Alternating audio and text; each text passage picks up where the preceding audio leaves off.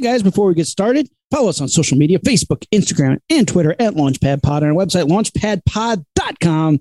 Watch us on YouTube. Hit us up. Let us know what's going on. You know, big shout out to all the people who have been letting us know what they've been watching, the things that they like.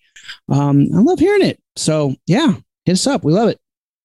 But today, got some interesting stuff to talk about. We got a comic book to talk about. Uh, I watched a movie that I like, and um, Matt's going to help me figure out a problem. I got I got a problem to solve. So Matt's going. Oh, you need some. I You need need some, some- advice, some I- some sage advice from your roomie. I need some adulting. Yeah, yeah, how to handle a situation. So we're going to figure it out. Today's Launchpad podcast. Mission sequence start. Six, five, four, three, two, one, zero. All engine running. Liftoff. We have a liftoff.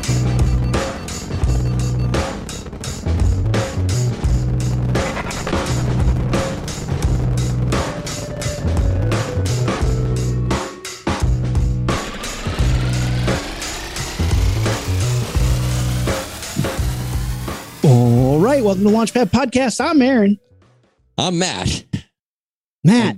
D- Oh, this- and- before we go further, I got to give a quick shout out and a quick clarification. All right. Okay. Um, you know, I like to do my art deals and I like to do my original comic art and I collect art and stuff.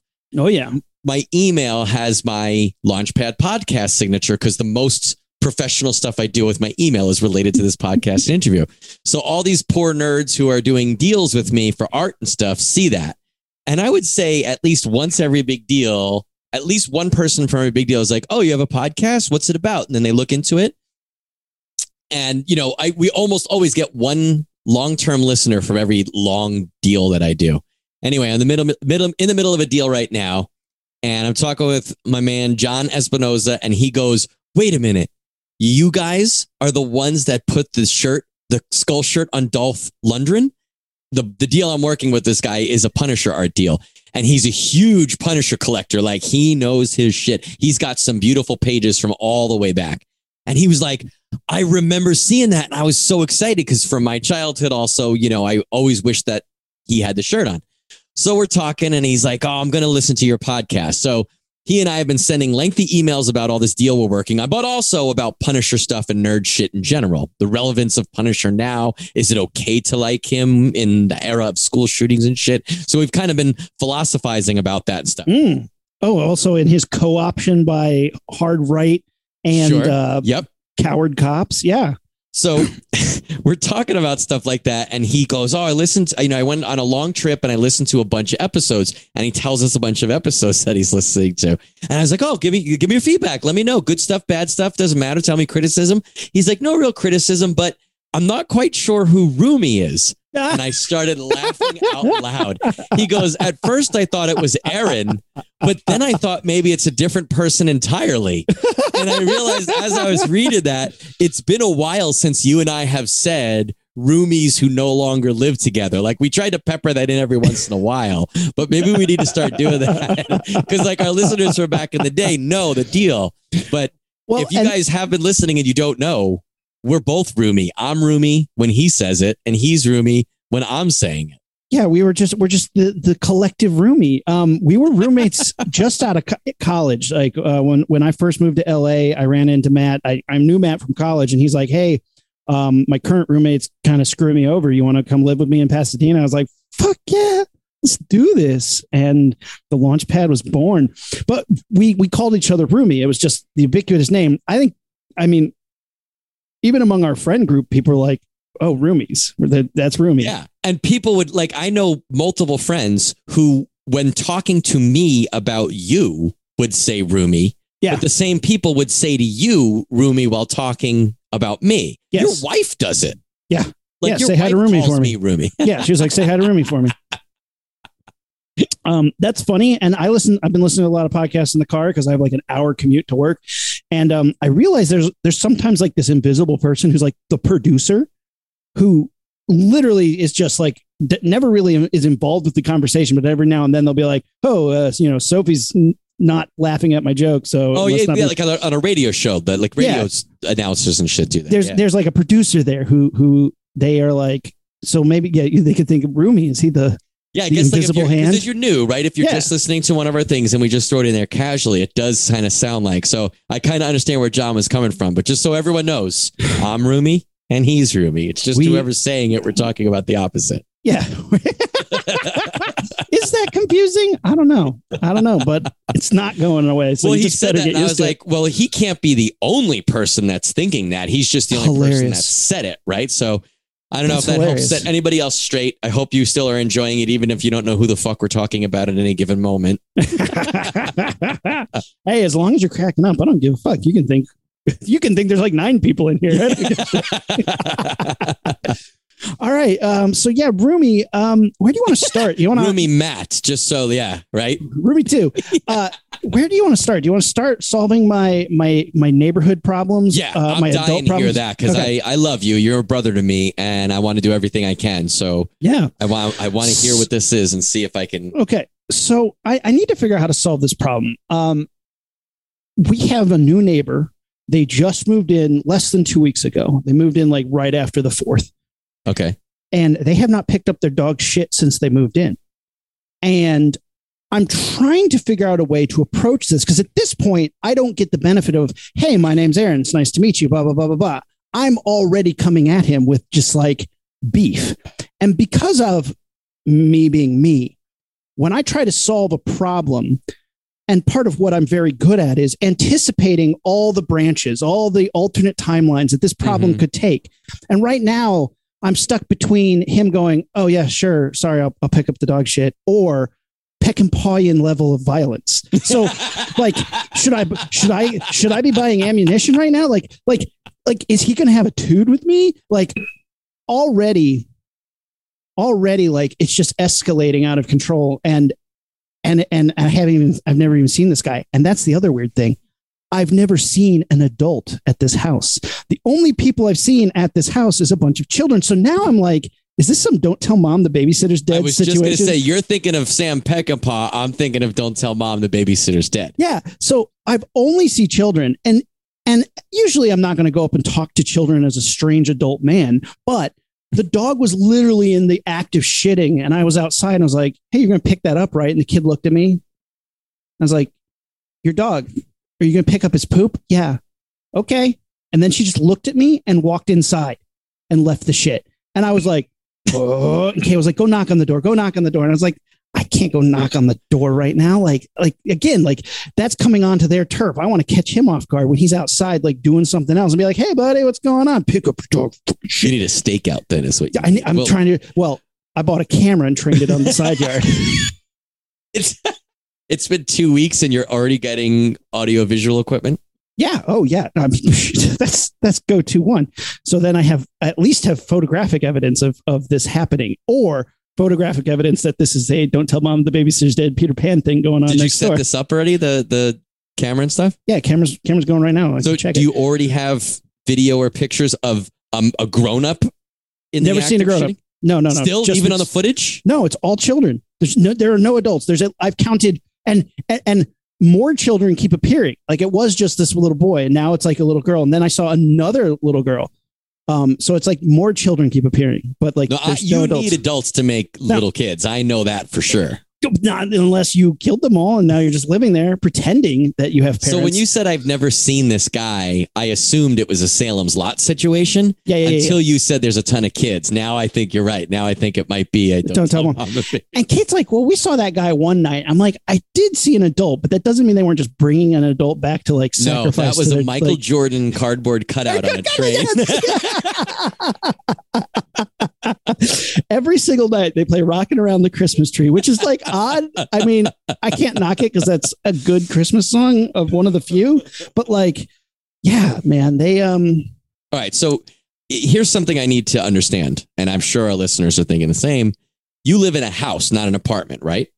right, right, right, and we have so a you shared have your yard. own lawn. Oh, Yes. a shared yard? yeah, our How does yard. that work? but There's no fence, so the yard just They're behind you? They're next to me Oh, I see. And that's where the shit is happening, but in Yeah. no man's land between? in the no man's land in between, where my child plays and where I mow the grass and walk and poop. Now, if you were to measure that space and, and kind of delineate the middle, is it not just on their side? Uh, it kind of is, but like when sh uh, Sammy's running around in the yard, she doesn't know where the lot line Yeah, is. yeah. And like, fuck that, fuck that. I don't want dog shit lying around in the yard. Like, period. That's a shared yard. No, they shouldn't have any dog shit. So, so here's what I have done. Um, I'm hoping they're listening because I put one of our pogs in their mailbox. So maybe they're listening, and, and Problem now solved. Can you please explain what the pog? I mean, I know pe- people. Hopefully, everyone knows what a pog is, but can you tell what our pogs are? so I wanted to make business cards for the first time we went to um, San Diego Comic Con, and uh, I made these circular business cards with our logo on it. As as for those watching the YouTube can see, I got the logo up behind me. Um, yeah, and and I had it printed on these circular business cards on the front. It's the logo on the back, has some information, website, and all that shit.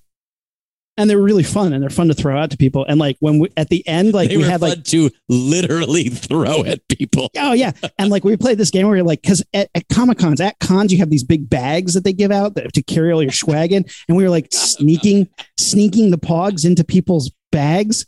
Um, they're not literally pogs, but we call them pogs because that's they're They pretty business- much look like pogs.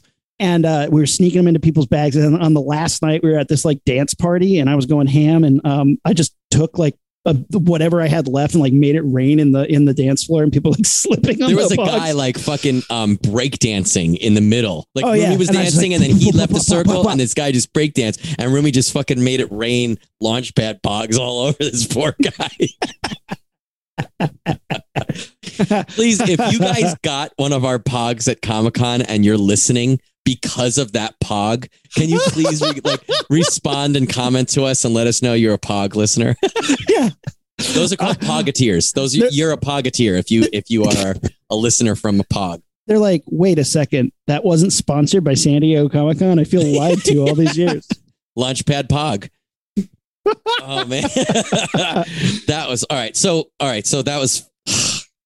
Go look at those pictures because I know we posted a ton of them. Remember we did that like Matrix Yeah, that was cool, right? thing that or that was cool. Um, all right, so back to your shit problem.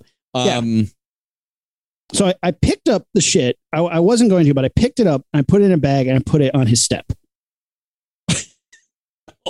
that's not what you do. Um, because maybe he'll get the idea that that When was that? Today? That was yesterday. Any And today, shit? In our recycling bin, there was a bag of shit. So maybe they got the message and picked up their shit, kind of like passive aggressive to put it in my recycling bin, but I will take it over just leaving it in the grass. That's a step up then. Yeah, exactly. we had a similar thing. Well, we had new neighbors move in next door to us, and they were parked like the parkway, like the space between our driveway and their driveway, can fit two cars. And me and Amanda each have a car, so we usually park a tandem in the parking in a, in a driveway. But then if I need to get my car out and hers is in the way, I pull it into the street in front, and then I leave in my car. But these new neighbors were parking directly in the middle of that space. So they were using one car to take up two spaces. And the problem is everybody here has a ton of cars, so it's hard to find a parking spot. Yeah. So they were killing an extra parking spot for no reason. And I had never met them. So it was one of those things where I was like, fuck, I can't just go over and be like, hey, your fucking car's in the way because I never met you before. And that's kind of not great etiquette. So I eventually introduced myself first, and then I let it go. And then the next time I saw them, I was like, hey, can you do me a favor? And it was fine. So I would say, you gotta, here's what you do.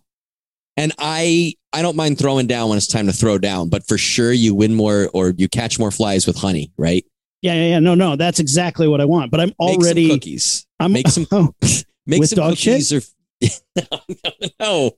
Make some cookies. And this isn't problem child. This is regular life. okay. make some cookies or a gesture or a muffins or a whatever and go over you and Kate, you and Kate and the baby and say, Hey, we're the McLeans. We live next door. Sorry, sorry, we haven't said hi. We've just been crazy busy. We want to let you guys get settled. Here's some fucking cookies. Blah. Great. See how that goes. See, and then see what happens. Okay. So So yeah, then you're gonna get you're gonna get dog shit with cookie bits in it on the on the property the next day. no, because we're gonna go over and knock on the door, and like two kids are gonna answer, and they'll be like, "Are your parents home?" And they're like, "Yes." But they can't come to the door right now. And I'll be like, what the fuck is going on? All right. I know this is some Peter Pan shit. Look, I'm not even going to call the cops on you. Just pick up after your fucking So dog. you got to go go at night, like during dinner time, like right before or right after dinner time, because if there if it is a regular family, that's the best time to get parents. yeah, yeah, yeah, yeah. You know, because they wouldn't be at work. Right. And if you see a very tall parent that looks like it has a child's face, and if you hear giggling, gonna make the same Yeah. joke. if you hear giggling from under the house coat, you got to try to get them to walk or something and see if they wiggle, and then you know it's more than one kid in a coat. if his hand is a broom with a glove on the end of it, you know that this is bullshit. You also can like engage in a conversation that someone over the only only someone over the age of twenty would know. You know so, what I mean? uh, you remember 9 11? Where were you? I like that. That's what that was your go-to. I was thinking something more pop culture based, but yeah, sure. 9-11, jump right in there. Whether that's a kid or an adult, that'll be a great conversation to have on their porch during meeting them for the first time to break the ice about please stop having your dog shit on my lawn.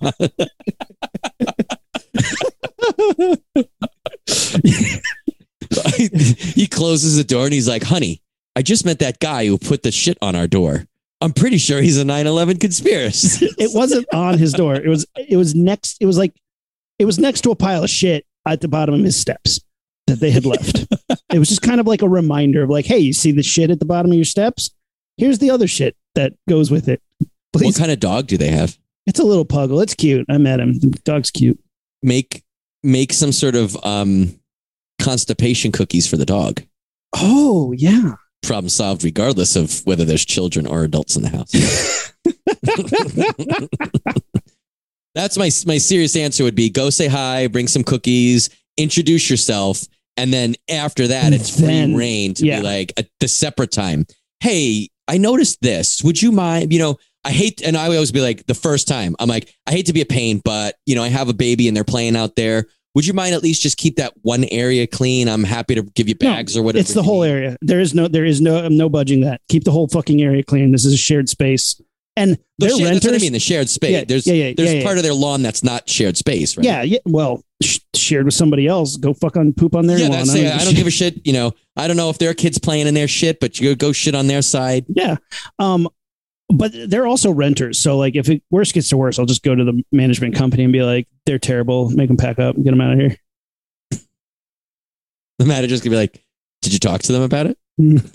be like, okay, it's really complicated. You remember 9 11? the manager's gonna be like, "Well, the problem is it's it's not rent control exactly, but it's really hard to evict 10 seven year olds from a house.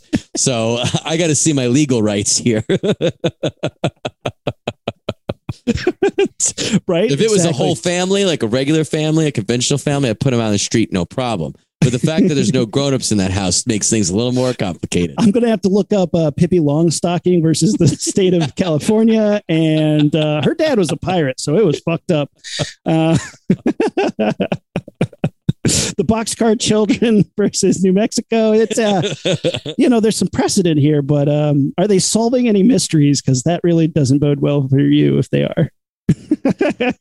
when you started saying it was a dog shit related problem, I was like, oh, that's kind of boring. I was hoping it would be something more interesting. But now I'm intrigued by the possible vampire, possible no parent situation. I'm Yeah. hoping it's one of those. I that's what I'm thinking. And like, yeah, I already don't like them. I mean, just the fact that they turn on their porch light at night, where when I'm trying to sit out on my porch and it's just like a blindingly bright light next door. Hate that. So now I'm gonna have to like put up lattice or something. Like, just like ah, they're not winning. Sorry, dude. I know you're listening because you got the pog, but like, you're just. I haven't even met you, and I already think you're an asshole. So let's fix that. Let's work on that. I th- do you don't think that pog ended up in your recycling bin too? Wrapped in a dog turd. He used it to pick up dog shit and flick it towards my How recycling bin. awesome! How awesomely passive aggressive would that be if the next time you went into that shared space there was a big old pile of dog shit with just a pog sticking at the top, like a fancy cracker and a dessert at a restaurant? the wafer on a shit Yeah, sundae. That's what it is. Oh, brilliant. Jesus Christ. So yeah, I hope hopefully that resolves and hopefully my kid isn't like, look, daddy, Tootsie Roll. And I'm like, great, thanks. Cool. Thanks, kid. I Can't wait to see the the uh, promo art for this for this episode. I know we're gonna talk about other stuff, but like, yeah. Well, let's talk about some other stuff. You made me read a comic book. You were like, "Hey, I read this comic book. You want to read it?" And I was like, "Okay." So I rushed through and tried to read it. Um, I, I I've gone digital with my comic books for the most part, unless it's Mhm. like a trade that I can get all at once. Um, and I guess they just released a trade paperback like this. yeah, literally month. this week. Um, I don't like to collect single issues of anything. Uh, but this is Kevin Eastman and Peter Laird, The Last Ronin. Cool. Ooh, look at that. Roman's got the Got big the old book. cover. It's good. It's uh, it's uh, so I read I read a little bit about it. Tom Waltz, Esau and Isaac Escorza, Ben Bishop, Kevin Eastman, who we've had on the show, Ben Bishop's on the show, yeah. Antonio Delgado. Um, it's a it, it's apparently like not apparently it is the last Ninja Turtle story, right? It's the Dark Knight Returns of Ninja Turtles. Yeah, it's Old Man Logan of Ninja Turtles. And I guess in the in the afterword, which is written by Ke- in this book, which is written by, and if you can't see me, I'm holding up the hardcover. Uh, it's written by Kevin Eastman, and he says that him and Peter Laird, when they were writing Ninja Turtles and they were doing a regular comic, they once supposed like, okay, what's the last story going to be? Where where would this be in 30 years? And they kind of wrote a bunch of notes and an outline, I guess, of a story. I don't. It doesn't say how detailed it was. But then later, it says that I think it's Tom Waltz, who is a Ninja Turtle alum from other stuff, I think. He and Kevin Eastman kind of got together. Yeah, Tom Waltz. They got together and were like, hey, let's let's write the last story. What would that be like? And Kevin Eastman was like, Well, I already have this, you know, essentially like a treatment. And it looks like they kind of went through that, discussed that, and then Eastman and uh, Waltz kind of put their finalized spin on it and actually, you know, and actually wrote it, wrote it. And the the art is by three or four different artists. There's a now story, there's a flashback story, and then there's like a different type of flashback story, and each is done by a different artist, which is a kind, I think, a kind of a cool visual. It shows you, you know, you know at any given time what where you are based on how the art looks, which is you know something we've seen done before, but it's still pretty fun.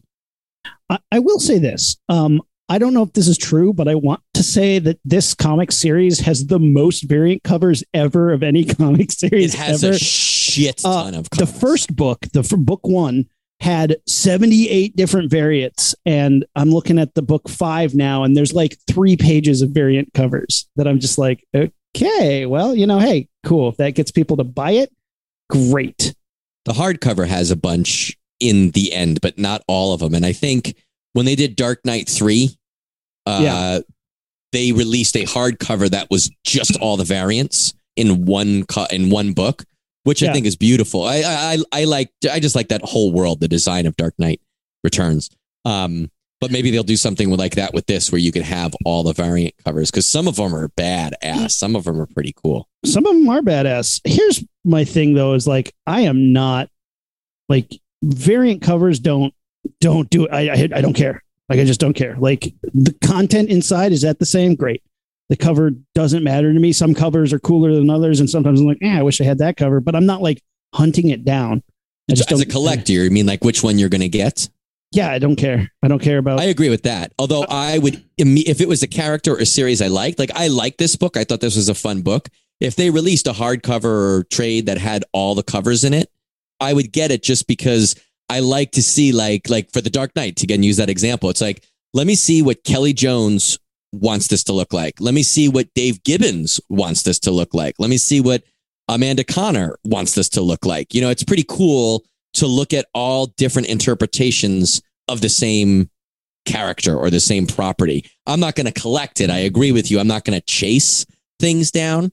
Yeah. Um, I guess unless it has a sentimental value, which it really, for a single issue of a comic, it probably doesn't.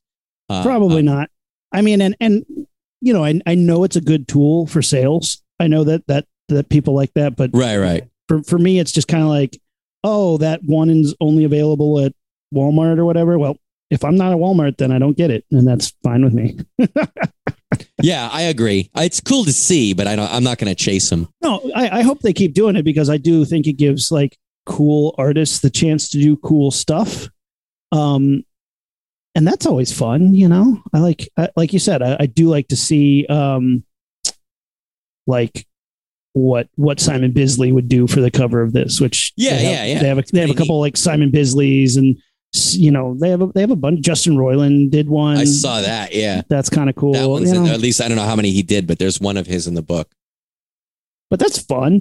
Um, but this series, uh, like you said, it's kind of the last Ninja Turtle story and um, set like way in the future. And um, there's only, as the, the title suggests, there's one turtle left.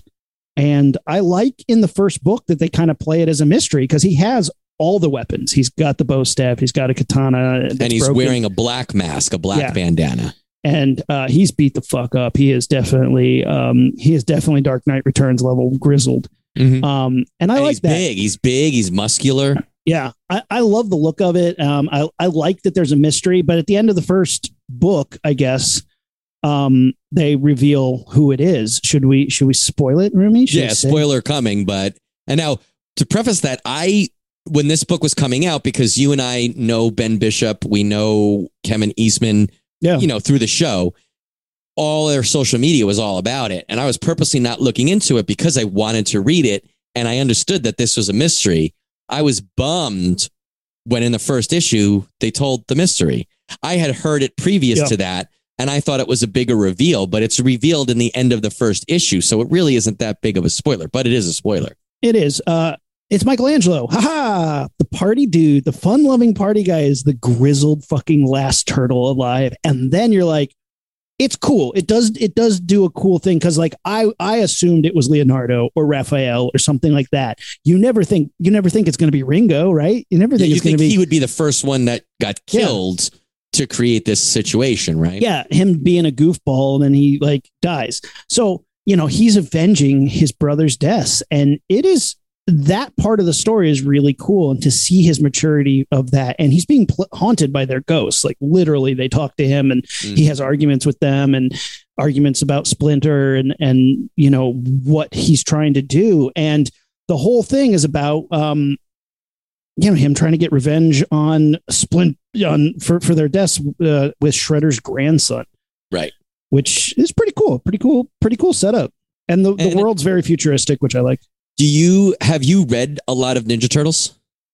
Uh, I wouldn't say a lot, but I read Yeah. I read the original like compendium of like the first compendium that's Yeah. like the, the original original wackiness, um, which is pretty fun. And then I read uh the first trade of like the reboot that they did Mhm. re- recently, like within the past five years. And then I read this. Yeah, see, I've read a handful of books here and there spotted for the interviews and stuff that we did with Eastman and Bishop. We I read, you know, whatever's current at the time. I read a couple things here and there, but I don't know a lot about the most recent stuff, which ostensibly this book is a, you know, sequel, sequel, sequel of. Yeah. I know who splits uh, Shredder's daughter is. I know that she was supposed to be honorable and that she was not bad for a while, but then she did turn bad. The really Elektra know- Elektra knockoff. yeah, I don't really know what happened with that, but like this book is pretty cool because you can read it pretty cold. Um, I mean, you could read it really without even knowing who the Ninja Turtles are, but if you know what what I know, which is just the basic gist of what they do, it doesn't matter if you don't know the intricacies of anything. Anything you need to know, they kind of do a good, I think, a really good job of explaining it and kind of bringing you into the continuity. Like there was a whole big war, but if you don't know about that, just know that this guy went after this guy and this happened. You're like, okay, I, I get that, and it works. And I, I like that the um you know the fu- future world feels um very well put together. Like it's a cool like dystopian future uh, kind of blade runnery with a like ninja vibe. Um i like i like the um, has this kind of like cinematic urgency to it where like he is desperate to like finish this and get revenge That's a good and way to describe it. everyone else who's involved, like um, Casey Jones's daughter and April O'Neil is involved, and she's like she's like a badass grizzled person, and Baxter Stockman um, is a is one of the villains. Um, they're all side plots of like trying to like shut down the mainframe so he can get in. You know, it's it's it's in Star Wars. It's the we got to shut down the the reactor so that the shield yeah, yeah, the Yeah, shield yeah. generator on shield generator. So so like that kind of same thing. urgency of like we got to get this shit done so that the mission can continue um is fun and it's it's well done. Sometimes it doesn't it doesn't really translate in comics when you try to do like side mission stuff like that but like i said this feels very cinematic and and done well. Um i love the ghosts the ninja turtle ghosts talking to mikey that's really cool. Um and just if the art's good too i really like the art. Well, for the cinematic urgency that you said, I I really like this. There's a the whole first issue essentially is um action. It's essentially a huge action scene for almost the entire issue. I would say at least seven. The first seventy five percent of the issue is action. And he, Michelangelo, we don't know him yet that it's Michelangelo, but the last Ronin, he is trying to infiltrate this building. He's trying to assault this building and you really do like the storytelling both um, the narrative as well as the art itself really does roll from one panel to the next one page to the next and you feel like you're running across rooftops with him and tumbling through there's explosions and he's jumping through windows and he's fighting and it really does feel like he walks into a room filled with guys and just boom boom boom pinball bounces from one to the next till he's through that room and it does do a good job of keeping it fast paced. Like it does feel like you are in the middle of that battle. And then later, there's plenty of other action scenes too, as well as a huge climactic battle. There's actually a huge climactic battle that's very um, Saving Private Ryan esque for a minute, and then it turns into him versus Shredder's grandson. And that battle, even though I feel like the Shredder, you know, the new Shredder character is kind of underdeveloped, unless in previous books people know who they are. Maybe he they know who they are and I don't. But he's pretty book, he archetypal though like he's yeah, like, he doesn't really do anything except be I'm like, I'm shi- Doctor Doom. yeah i'm in the shadow of my father but i'm going to take his legacy and and put on the armor and kick some ass all right But it Like, was yeah, one of those like, yeah. okay, how I don't know anything about how you're fighting based on this book. Like, would Michelangelo mop the floor with you, or would it be a good fight? You don't really know. But then he in the last fight, he breaks out in this armor, and Michelangelo is explaining to us how the armor is tough to fight. So you're like, okay, I get it. And that battle goes on for most of that issue, and it's a good fight. And again, I feel like it's really doing a good job, like you said, cinematically of walking us through, not walking, running us through that fight, bringing us, rolling us. There's a lot of falling out of buildings in this. Did you notice that? yeah Like yeah multiple lots. falling out of building. um yeah the final fight goes on for at least 17 pages Mm. like it's huge and And it doesn't they- feel bad. It, it feels like I'm interested in it. It's good. Sometimes you read a fight, and for me, it's just like too much. It's the same as too much dialogue. You just like look at it, look at it, look at it, but you're not really absorbing what's happening in the panel. You're just like, okay, he's punching him, he's grabbing him. This is a pretty good fight, and there's a couple different stages. I liked it. I liked it a lot. yeah yeah yeah especially like you said when they're like they're in the so like one point they're in a building they fall off the building they get kicked off a different building they're fighting in the sewers they go through the ground like they get washed out to the ocean like it's cool It's it's it's fun. It's well done, and it's a good fight. And I think it was one of those books you kind of reading it, and spoiler alert, you kind of feel like he's gonna die at the end. Numerous times, the entire series, he's saying it's a suicide mission, so you're kind of gearing up for that. But I, I think even though it was a foregone conclusion, it still worked. It didn't like when it, at the end we've all read that book where the guy, you know, the hero, uh, expires at the end. You're like, I know, Yeah, yeah. I know, I know. I didn't feel like that. I was like, okay, this is a fitting ending. It works. It's poetic and what it is, and it fits. but then it has hope afterwards. You have Mhm. april o'neil and her daughter casey jones o'neil jones uh, casey, jones Marie daughter, Jones. yeah casey marie jones. Um she's being trained as a ninja and at the end um april and casey are uh mutagening some some new turtles. So they're gonna make more ninja turtles. Good for them. Hooray. Um this book if you guys haven't read it it's good. And it's it's they do a good amount of like grabbing from the old ninja turtle lore. So there's like a fugitoid callback. I love a that, bunch yeah. of- yeah Fug- and- Fugitoid and plays a big part in it. Yeah i like it works and this, that stuff works. Like when that happens it works. It's not like uh, oh you're just pandering. At no point did i feel like it was pandering and they did a lot of um, easter eggs and callbacks and nods to different movies and books. Star wars Knightfall was in there there was a i will break you thing there's a lot of direct comparisons to Dark Knight Returns. Um, and they, I think they in the in the forward or maybe the afterward, they thank Frank Miller specifically as well as some other people. But we know that Frank Miller was a heavy, heavy, heavy influence on the first one, uh, first Ninja Turtles as well. Big time. But um, Baxter Stockman's in there. As like a cyborg dude. Yeah, that was cool. Pretty, Comes yeah, back like, like almost like a- a, zombie cyborg. Yeah, right? it comes back all freddied out. It looks awesome. Um, pretty cool. here's what I got. I got a question. This is an aside. If you got to make four new mutated turtles, would you name them like after Renaissance figures again, or like you have four slots to fill? What what are you calling them? Banksy, Zuckerberg. no, that would be good. Zuckerberg, Musk. Who's the uh, Amazon Prime guy? Let's just call him Prime. Bezos. Oh God. I Um, would keep it as a four. Um, I don't think I'd do painters. I might try to do contemporary artist if I thought that gimmick would work. Otherwise, I think I would definitely keep it a, a quartet, quadruplet of of something that made sense together. What do you think? Yeah, no, I would too. Like, you know, is it a Spielberg, Kubrick? You know, start naming them directors, or do you have like is That'd it be cool. Freddie, Jason, Pinhead, and Michael? Two on the nose and two evil. I like the directors. the directors would be pretty good. Yeah. Um, Basquiat, Georgia O'Keeffe. Uh, Georgia, the Ninja Turtle. Like very Gonic art related.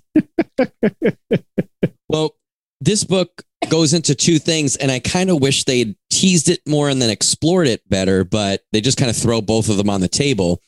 They talk about how uh, Mikey's mutation is enhancing him the older he gets. So he's aging slower and healing faster and getting stronger as he grows and as he ages, which I think is very interesting. But they just kind of like say it in two throwaway lines. It's not Yeah. really, you know, there should have been a thing where Mikey's like, I'm oh, I'm getting older, but I almost feel better. You know, he's always got his ass kicked, but he doesn't complain about being old or tired. Like that was a big thing in Dark Knight Returns. He's always like, you know, my knees are popping and I'm I'm a slow old man. Michelangelo doesn't really do that in this. It would have been cool if he was questioning why do I feel so good, whatever, and then April says, "I've done some tests and your your your mute your mutation is evolving. It's enhancing." Well, and they get into some weird shit about the mutation, like um, Casey, the daughter, Mhm. has some sort of mutation thing going on just because her parents were around the Ninja Turtles. Like, wait, are they radioactive now? Like, Right, is and they just say that, and they say it twice, and they don't explain it more than that. And it's cool, but like, tell me more. A turtle. I honestly thought that's where we were going for a second there. I was like, wait, is Michelangelo her father? what? Um, no, they it's that's a little flimsy, but I again I don't care. It's a comic book. it was cool. with- it was an interesting thing. I just wish they'd, and it could be comic book logic. You know what I mean? Like it doesn't Yeah. have to be real science. Captain America getting frozen in ice and surviving. sure, Like, right? Exactly. Make make it sound make it sound okay, and I would have bought it. You know, but like they just were like, yeah, we were around you guys so long that my daughter now has super strength, and you're like, well, and and they do I'm this not thing. no scientist, but they do this thing in the later issues where um like every conversation has to get like ramped up to 11 where like they're just ah, everybody's yelling at each other why didn't you tell me and she's like i was trying to but i didn't get a chance ah. and everybody's yelling and you're like why are you guys yelling why is this this well, it's like oh because that's that's drama these days that's how we that's how we get drama into the situation um, there's a lot of naked Michelangelo in this book. just like standing there naked, like when he's not fighting, he's like literally naked. He's got nothing on. And it was like kind of awkward for me to read that. And I was, then I started thinking about it and I said to myself, like, well, what would you have him wear? And I was like, I don't know, like clothes or shirt. Or I was like, we grew up with them naked. All they had on was belts and, and knee pads and, uh, and eye pads, eye, eye bandana. well the problem is when we first meet him he has like a ninja costume on with pants so suddenly when the pants are gone it's like Well, you, right, because you're introducing me to him with pants. Yeah. So when he doesn't have pants on, they're missing. If you just Yes. did like we grew up, that's what you're saying. You're right. You're right. Well, we grew up with them without pants, but they weren't missing because we didn't see them in pants. Even when they went to go see a movie in a trench coat, they still had on no pants, which should be creepy, right? Anytime you see a trench coat with no clothes on underneath, it's supposed to be sneeze. Yeah, sketchy. Pee Wee Herman's like, hey, that's hey, see, look, I'm not the only guy. Um, Uh, but yeah, that was weird. And also the way they drew his eyes. What did you think about the way they drew his eyes? I like blank eyes, but they're blank all the time. And but they're little blank circles, which is I think what got me. They're not like the Batman triangles. Except when he has the mask on. When he has the mask Right. on, they're like triangles. But like, When he But- just has regular eyes, you know what they remind me of? Batou in Ghost in the Shell. oh yeah, yeah, yeah. He Right? does That look I like couldn't. I thought that like issue one, and then I could not get it out of my head. That's Batou.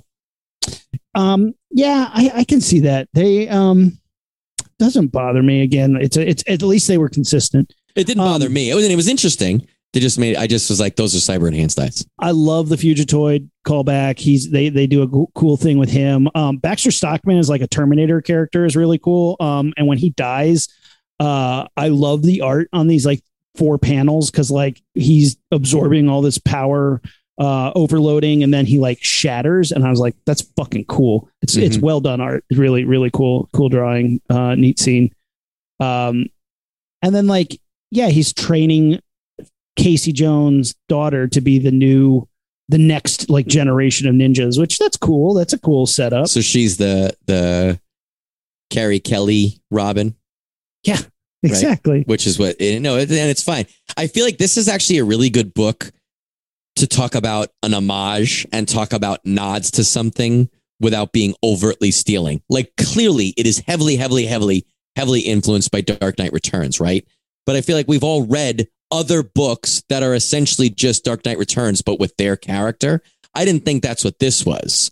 Uh, I think it obviously took a lot from it, but it was like let's take that idea and translate it into ninja turtle world and i think that worked really well so i think this is like a great idea a great example of an homage what do you think I, I mean, I it, because Ninja Turtles was always kind of a parody of its in its own right, and then gets Mhm. taken really seriously. Like I put it on par with like Invincible in that right, where it get, gets to do its own thing, but Mm. still like borrow whatever it wants, um, and be super unique in that sense. Like there's an entire thing about them, um, uh, them in Japan for a minute, like this like flashback, uh, which I thought was kind of interesting because it, it has some cool like uh pretty gory moments of like splinter kicking ass in, in this flashback cutting Um, a guy's head in half and we, Yeah. we see it from behind the head. That's cool. Yeah um and i i thought that was pretty pretty interesting but you know it shows you know the flashbacks serve to show like how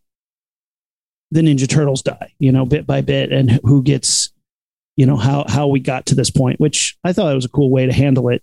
Um it kept the intrigue going throughout the rest of the series. Like now that we know this is michelangelo well how did everybody else fucking die and and they kind of they kind of lay that out which i thought was a, a good way to do it. I just wish it was storytelling wise done the opposite.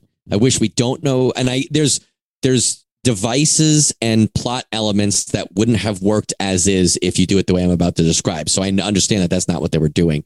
But it would have been cool if you didn't know who it, you didn't know it was michelangelo to the end but then you peppered in the breadcrumbs throughout the story of how each turtle died so like the first turtle we see die is raphael so like i think that's like issue two or issue three if you see that then you're like, okay, so I know Raphael is probably not the last mutant, the last Ronin. Then later on, you could see Donatello dying. You're like, oh, okay, so I know it's not Donatello. You know, I think that would have been a slightly more intriguing way to do it than the opposite way around. But that's just me and my preference, I guess. It still was really cool. No, yeah, because you could do this like, okay, check check the list down. I know it's not Raphael because I just watched him die, but who the fuck is it? Like, I think I think that would be. Uh, you're right. I agree that that would be the way to go. Um, but like everybody's fucked up. April's missing a leg. She's missing an arm. She has robot arms. Like everybody is just Casey dies with Leonardo, so Casey's dead. yeah. Like it's very interesting. Leon, uh, Raphael dies like peppered with arrows. He's got arrows all up in him. Yeah, that's really cool. He looks awesome. And he dies um almost killing uh Karai, yeah who is Splinter's uh, Shredder's daughter. shredder's daughter yeah um which I thought was cool. Yeah. Uh, and then like you know Eastman gets in there with some some a couple pages for the flashbacks. Like Mikey's they draw flashbacks. yeah, they draw some flashbacks of their own, which is cool. Um, I just I think they did a great job. I any, any standout scenes for you? Uh like I mentioned, I really like I, I like the Baxter Stockman stuff. Um, he's not a fly, which is always a little bit of a bummer for me when Baxter Stockman is um a normal dude. Um which is Some always a bummer. douche. yeah, just some guy. Uh, but he's a cyborg in this, so that's cool. I guess. I guess if he can't be a fly, then I'll take Cyborg Man. Um, I like how he dies. Uh, I like the first issue a lot. Uh, just the setup is cool and really hooks you. Um, and then I think the the final battle again, uh, lots of good action. Uh, some of some of the scenes in the middle have a lot of exposition, like some of the flashback. You're like, "Ah, I don't really care about that, but that's fine. um, I like at the end of the first issue, he's about to, cu- uh, uh, Michelangelo Last Ronin is about to commit seppuku. And I thought that was cool. Like, I thought that was a scene that had a lot of gravity. You know, he lay for, for, you, for you guys who don't know, that's like ritual suicide for a samurai. And it is a way to maintain or salvage honor. And the whole first issue is Michelangelo trying to raid this bad guy's tower and kill him. And he ends up getting knocked out the window and falling almost to his death, but then he's okay. He crawls back down in the sewer and he's like, My mission failed. I can't do this. I was unsuccessful. The only, I can't die just from my injuries. If I die from my injuries, that's without honor. So he puts all of the four Ninja Turtle weapons in front of him, all four bandanas. He stretches across them and he takes Leonardo's broken sword and he's about to commit seppuku, which is hara-kiri and uh, Casey They're Jones' different, daughter. Remy. They're different. I had to look all this shit up on set one What's day the? Well, okay, there is. there is, there is a difference, and it's it's a level of ritualism.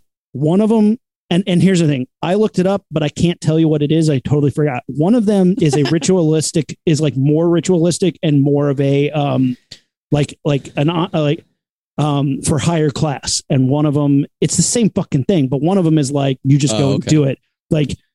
If, again, I could be wrong, but like you say, seppuku is like something that a samurai does to regain honor, and it's part of like a ceremony. Whereas hara-kiri is like, oh, he just offed himself, and it still has a level of honor, but it's it's a lower class thing. It's like a, it's Oh, like a, it's a different class of it. Um, again, I don't know which is which at this point because I forgot. But we were on set one day, and everybody was talking about hara-kiri and seppuku, and we had to look it up. And got half the answers. Good job. Well, we, we had the answer. we got We, the gist of the difference. we got the gist of the difference and couldn't remember, couldn't bring it home. well, I think it's a really good scene. It happens real quick, and it's like to me, we we've now seen the last Ronin, in this ish, first issue kill a bunch of, well, I guess they're robots mostly, but like we know this is serious. It's not you know cowabunga. Although I think a cowabunga somewhere would have been cool as a throwback, but maybe that was the maybe if they did that, I would have said it was pandering, which I don't think this book did. So that's good. But uh, that scene just hit me. I was like, "Wow, fuck, we're we're getting serious here." He's almost about to do it. I do think it's funny that uh, you don't think it's pandering yet. They have like Fugitoid in there, and you're not like, oh, it's like a. They might as well just put a blockbuster in there and play Sweet Home Alabama while they're doing it. Oh, I just talked about that to my friend the other day, and she was like, "Wait, they did do that?" And I was like, "Yeah." And why did they do that? And there, she was like, "No reason. They just wanted us to like the music." I was like, "Yes." There's nothing wrong with wanting people to like the music. I hate that music. no, but like in this future toy, like that made sense. Like I'm trying now. I'm trying to think of uh, another book that I've read. Um, Daredevil: End of Days. Did you ever read that? No, it's like Dark Knight Returns, but for Daredevil, and it's pretty good. And in that, um, there's uh, Ben Urich is trying to solve. A, I think it's Ben Urich is trying to solve a mystery of wh- who killed Daredevil and why, or how did Daredevil die, and there's a new Daredevil and what's going on. There's a mystery there, and he's going back and interviewing different villains and stuff. And there are some fun Daredevil callbacks, but it makes sense. Like it makes sense how that character would, as- you know, ascend to that level, or why why is Elektra a soccer mom now? You know, like that kind of stuff. Fugitoid, I felt was like that because, like, obviously, Fugitoid is their, you know, cyborg, and I think in what is. I guess he's a cy- well, he's got a human consciousness or an alien consciousness, right? But whatever, cyborg android robot. Of course, you would need him to patch into the mainframe of Baxter Stockman's blah blah blah blah blah. Okay, that makes sense. I'm I'm on board for that. That makes sense. Um, Casey Jones has a or Casey Jones had a daughter who you know, is now the new Casey Jones. Okay, that, that makes sense. I get that. And I thought they handled it well, you know? I, I would have liked a cowabunga or at least eat some pizza. I don't know. They do show Would it- some yeah. pizza though. They show a few pizzas. Um, And then there's Yeah. a fart joke at the end. um, I- yeah, it was good. I haven't read a comic book in a long time, so I was really happy to um, sit down and and and and read this. This was fun. Thanks. For It was a fun read. Like I, I was reading it for pleasure. And then you and I talked earlier this week, like, hey, what do you want to do? I said, how about, I said, I'm reading The Last Ronin. It's pretty fun. You want to jump in on that? And you were like, yeah. So then it became like homework. But it was like, there are times where we would do something and I'm just trying to get it done in time for the show. Even if I enjoy it, I'm still thinking Yeah. it's homework first. But this was fun. This was a good read. And I definitely, I will read it again at some point, And I feel like I'll probably, um, kind of process and digest a little bit more of the story second read. Same thing with the art. I think I'll kind of get a little bit more of it the next time, you know. How do you like when you read a comic book? Here's mm-hmm. here's my process. I look at all the pictures first. Don't even read the words. I get The the, gist. whole book or each page Whole or each book. panel. Whole book. I just look so at all the flip through pictures. the entire thing without reading any words. yeah, I read the. I, I get the gist. I get the gist Yeah. because if I read the words, the pictures would be distracting. So I get the distraction out of the way of all the pictures, and then I go Mm. back and read the words, and and and the pictures are like the subtitles basically at that point. Um, because I get really, I get really annoyed with how comic books like how they're written, and Mhm. like some are much better than others, but like Watchmen is very difficult to read because it is Yeah. chunks. So once the pictures are out of the way, well, now I just have to read this book, and that's fine. Interesting. do you guys, uh, listeners, uh, do you guys read it that way? No, nobody let me, does. Let me, but- probably not, but let, it's I. I mean, I kind of get that. I so let me ask you this: when you flip through, let like let's say for this, you have five issues of a comic to read, right? Do you flip through one issue? Well, you read the you read it as individual issues, not in a collected trade, right? yeah, yeah, yeah. Like I did one, I flip through one, then read the words to one, and then At the same time, or do you flip through it? You know, go do the dishes and come back and read it again. Like, do you separate it? I, I try to do it at the same time. Yeah, I try to do it at the same time. But here's here's where it helps. If I'm reading a block of text and I'm like, boy, uh, you lost me, I know what happens. So I know that I'm not losing anything to skip this word bubble and go on to the next page. Oh, I see. Like, yeah. So like I know that by the next like if I know because of the pictures, well, I better find out why Fugitoid is there. I Mhm. better, you know, This if- is important. I should focus on this because because I have the pictures in my mind briefly, precursorily, just just a little bit of like, ah, I have an idea. Oh, Fugitoid's there. Oh, he gets overloaded with power and explodes. Well, I want to find out why he gets overloaded with power and explodes. So I'm going to look for the part where they explain it.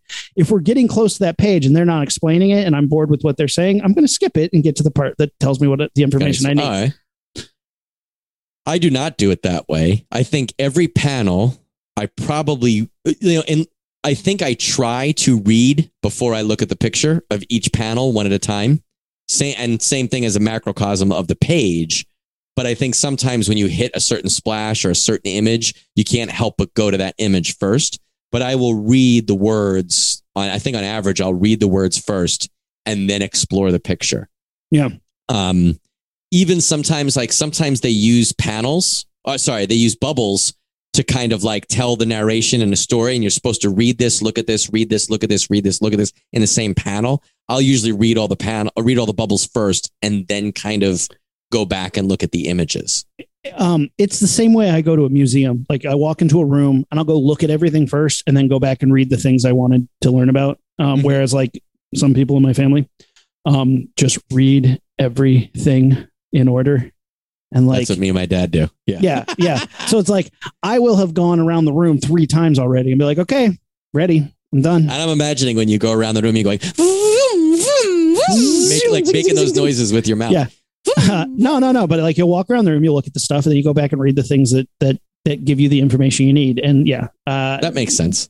so that's kind of my approach to comics. Because again, you, I, I like to absorb the art first because I think the art is the coolest part for me, and then you know a lot of times the art will tell as much the story as any of the words will. I guess now that I think of it, and Watchmen is a well, Watchmen is a, a very unique example no matter what. But if I've read a book a couple of times, I will look at pictures first because I know the word, I know the story. So I'll try to see is, there something in this frame in this in this panel that I didn't see before, and I'll try to dissect that a little bit and then jump into the words. And I'll also, like you said, like if I'm reading a Punisher book, I'm fast forwarding in my mind through the Russian shit because I don't and the Russian and Ma Gnucci and stuff like that. I don't I don't need that stuff. I want to hear the Punisher's narration. I want to hear the Punisher's fighting words and stuff. So I don't need to read all that stuff deeply. So I'll not that I skim it, but I kind of in in one eye and out the other, you know. no, I get you. I get you. Um, yeah, the, I haven't read like I haven't gotten to read a comic in a minute. You know, have a kid and it kind of sidetracks it. But I, I read Batman Court of Owls um w- Mm. in a collection and that was really cool um that was that was a pretty darn good It's not bad, right? It's fun. yeah that was a good one um you know it, it's interesting that batman in comic form has gotten to a point where like everybody wants to like push him to the limit and see where batman can break let's break the bat and like I mean, how many how many of these have we read where it's like Batman at his Right. most stressed out? Is he gonna make it? what? I like that phrasing. Batman at his most stressed out. I would love to see like fucking Frank Miller be like in Daredevil. We pushed uh, in in in Born Again. We pushed Daredevil to the limits. But in you know this book that I'm that I'm hyping for, we see him at his most stressed out. well, it's like I mean, it's like tax season and his roof has a leak. Oh, I'm stressed out. I'm I'm working my way through the the full like Knightfall, Nights End, night, you know, you know all that oh, stuff. okay. Yeah. Um, you know, the big fat ass compendiums that like just tons and tons and and uh, you know, it's funny because the whole thing about that is like Batman, he's so stressed out, he can't handle it, he's exhausted, pushed to his limit, and then fucking Arkham Asylum breaks open. Now he's got to catch all the bad guys And again. he's got a cold. Yeah. Yeah. And he's sick. And then he gets his back broken. And you're like, oh, Batman. And then it's like Court of Owls does the same thing. And like, there's got to be at least three or four other ones that's like, I'm so exhausted being Batman. Let's push him to the limit. It's like, oh, great. I'm Like- so stressed out. I need a massage. And then when you think about that, like, and then he has to go up against the Mad Hatter. How annoying. Like, at that point, it's not even like, it- you know, Scarface. I got to talk to this dummy. Like this, this isn't even dangerous. This is just a sideline of annoyance. this is just taking an hour out of my night. Yeah, yeah. Like, like I could be going after the Joker, but I have to fuck around with Professor Pig. Ugh, ugh, so annoying. Like, can we get a villain that matters here? Like, I got to deal with your stupid ass. Like, ugh. I have thought that, and Batman is is the best example, and the one that I've done the most specifically, where like there's times where like you know you read the Killing Joke, or you read it doesn't even have to be like a monumental story, but you read something where he's going up against the Joker, and I think in my mind, in my heart, my understanding of both characters, Batman is afraid of the Joker because he can't put him in a box like he can put any other guy in a box. Be like, this is the Riddler's deal. You know, this is Freeze's deal.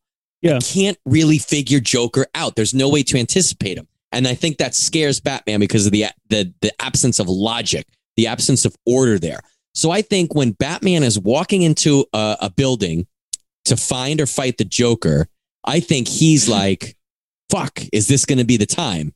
But you're right. He never thinks that when he's going against fucking, you know, uh, Scarface or uh, who'd you say, the Mad Hatter. Like Yeah. he's never like, "Is this going to be the time?" I Yeah, think yeah. Just, you're just like, "Ugh." this fucking guy with his damn puppet. Or, you know, or it's like, you know, he's like, oh, I better go stop the Joker. I'll take the shortcut through the sewers. And it's like, hope no killer crocs are down here because that would really waylay me for about 45 minutes. and usually, because Killer Croc, like you just got to outsmart him and outfight him, right? Yeah. And Killer Croc has nothing except that he's big, and like I feel like if you could beat Killer Croc in a fight one time, you could beat him every time, right? Yeah. Because what's what are you worried about? He's You know how to do usually. Four pages of sideline fight for no reason. Like, you know, you're just like, yeah, all right. Well, you know, Killer I'm trying usually to deal with Hush, but Yeah. now Croc is in the way. So oh, oh, man bats flying around. I'll go take care of him later. Like, like, can you imagine just being like a character that's just uh, on the to do list, like a sub, like a sub check mark, like Yeah. defeat Scarecrow first level boss. and catch man bat. like, like, like when you play the video games, I love the Arkham Asylum video games. Those are super fun. But like, that's the sort of thing where it's like, well, if I go, uh, like, you know, I got to get Bane and I got to stop Poison Ivy. Those those are going to be hard fights, and those are going to be like a time consuming thing. But like, oh, I got to see Man Bat flying around over there. I'll go figure that out later. But yeah, yeah, Like, yeah. Uh, okay, it's a he's a crazy guy with a knife. I feel like Batman could handle that, even if he has a cold and is very stressed out.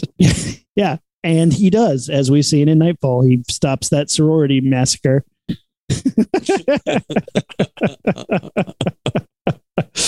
Ugh. yeah. If you are into being a supervillain, if that's your idea, just don't be a check mark on some superheroes list that's like, Go big or go home. yeah, go be be the main event. don't be the undercard. Be the main event. I, now I want to write a Batman comic called Batman Stressed Out, Stressed out. And it's just, and it just ends with him in a mud bath, but he's just got the cowl on, like he's shirtless in the mud bath with the bat cowl on, and it's a Kelly Jones. I want Kelly Jones to draw it. with like cucumbers over his little tri- his little white Yeah, triangle, triangle cucumbers.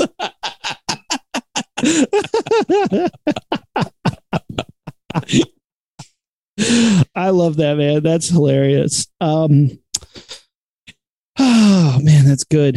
Uh I gotta find some more. I need to read some more comics. I have a bunch of my comiXology sort of uh thing that I'm interested in. You know what I want you to do?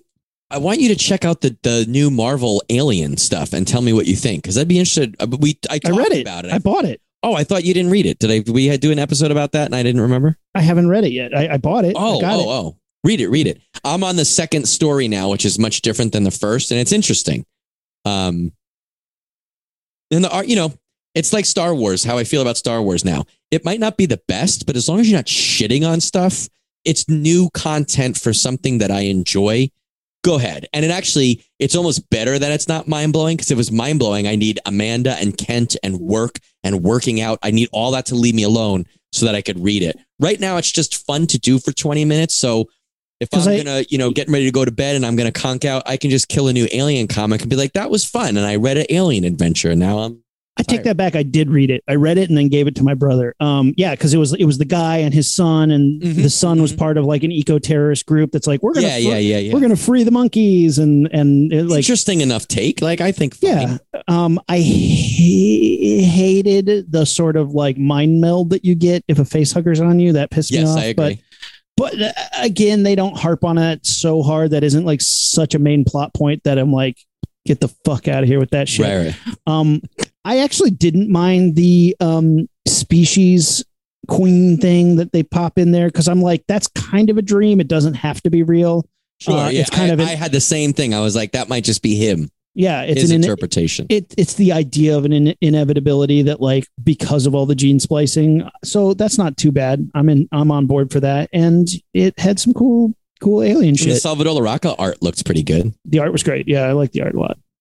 Um, so yeah, I'm I'm into it. I got to read some more stuff. I I always get the urge when I look at my um comiXology library to reread uh the the Alien versus Predator, that the original Dark Horse one, because every time I see it, I'm like, yeah, It's so good.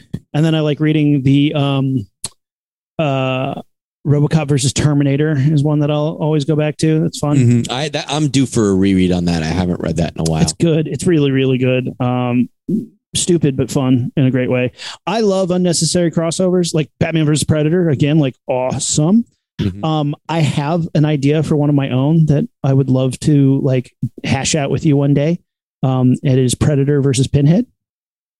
Oh, we've talked about. I think when we lived together, we've talked about this before. Yeah. I would do that. my my my pitch is it's it's this predator that he's weaker than like a lot of the big predators, but he's obsessed with the trophy, with the hunt, and he hunts serial killers because they are obsessed with trophies and the hunt, and so it's a predator that hunts like sick individuals who aren't like these big beastly like monsters. It's it's he likes he likes the hunt of of like dextering that shit. Mhm. Um, and one day he finds a serial killer who has the puzzle box, and the predator, cloaked, sees Pinhead and gets like a huge hard on for it. He's like, I want that head with the, the nails in it. Like he wants it.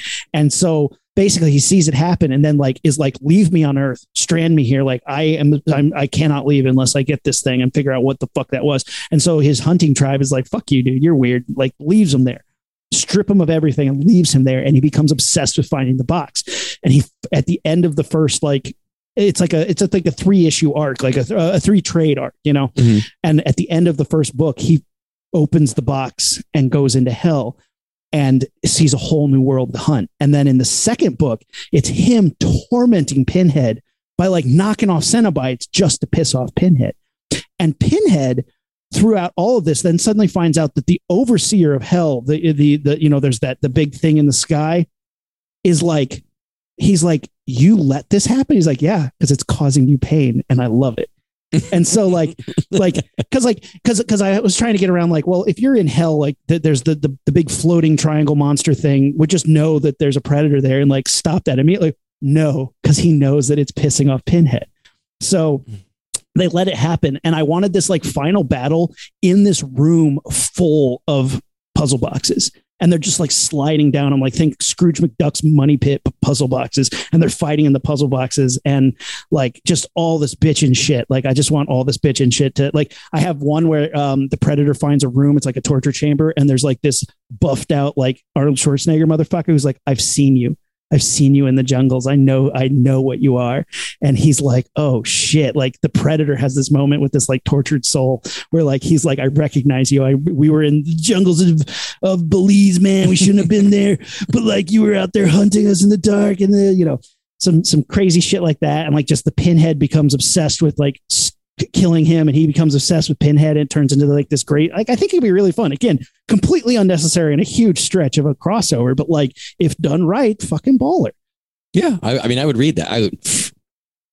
I've read worse crossovers, specifically featuring the Predator. A hundred percent. Yeah, exactly. Remember when we did Predator versus Everybody? That was a great episode. Good episode. Hey, you new listeners, if you haven't checked out Predator versus Everybody, we have Predator versus Jason Voorhees. We p- hypothesized Predator versus uh, Peter Parker. Wolverine. That Wolverine. Oh, Peter, such good right, ones. Peter Parker and Matt Murdock slash Yeah. Daredevil and Spidey.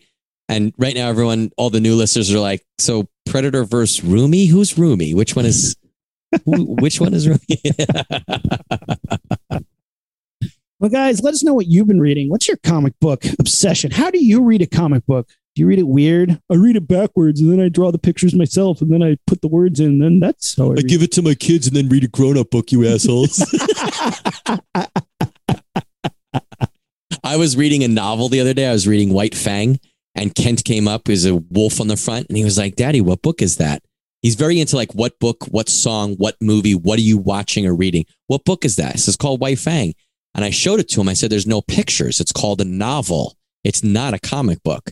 And he looked at Amanda, my wife, like super proud, and was like, "Mommy, Daddy reading." Not a comic book. Mm. And I thought he like it was like newsworthy to him that I was reading a book that did not have pictures in it. not a comic book. Not a comic book. Yeah, uh, I've been listening to some books. I got I got, I got the Audible because, like I said, long commute. So I've been listening to some good books. Do you just look at both sides of the CD? Do you use even CD? Probably not. It's digital, right? Yeah, it's you like digital. listen to it and fast forward first just so you get the gist of it and then you go back and know which conversations you have to pay attention to? Sometimes I'll put it on two speed just so I hear because I'm like, I get it, I get it. They're fighting. Do it. And you're like, oh, thanks, Chipmunk Man. Back to regular speed. Oh, this is a good part. Yeah, exactly. Let us know if you guys are listening because you found a pog, whether it was mysterious. Oh whether it was mysterious or you were fucking dancing and Roomy threw it in your face. you were you were dancing and I just made it rain pogs. Dude, that was you. one of, and like you and I have had plenty of actual adventures that are legit adventures. We've also had plenty of fun ass times together. That night was one of my favorite Roomy memories I'll ever have is you fucking just dancing your ass off at that Oh place. man, we went nuts. It was good times. Um, San Diego Comic Con next week. If you guys are going, we will not be there. Sad tear, big big crocodile tears there. I'm so bummed. But if you are going, pick me up something good. that NECA booth, damn, like that I'm bummed about, but you know, whatever is what it is. Hmm. Anyway, hit us up on social media Facebook, Instagram, and Twitter at Launchpad Pod, and our website, launchpadpod.com. Check out the uh, YouTube, see our pretty faces. Check out my new my new Jason Voorhees mask that I got up behind me. Woo, woo, woo, woo. super cool. There's a Um, bunch of people going to launchpadpodcast.com and they're like, that roomy guy lied to me. Be careful, man. You you misspell that domain name, and uh, you will One of my favorite shitty places. movies is called uh, Black Panther. Doc- no, not Black Panther. Uh, Cougar, Black Cougar. and all the DVD says is blackcougar.com. And they no longer own that domain. just just say that. awesome. I love that. All right, Remy, let's blast this thing off. Whoopsh. And pick up your dog shit. Just saying. We're looking at you, kids who live in a house with no grown-ups. All right, we're the Rocketeers and we're out. Ignition sequence start. Six, five, four, three, two, one, zero. All engine running. Liftoff. We have a liftoff.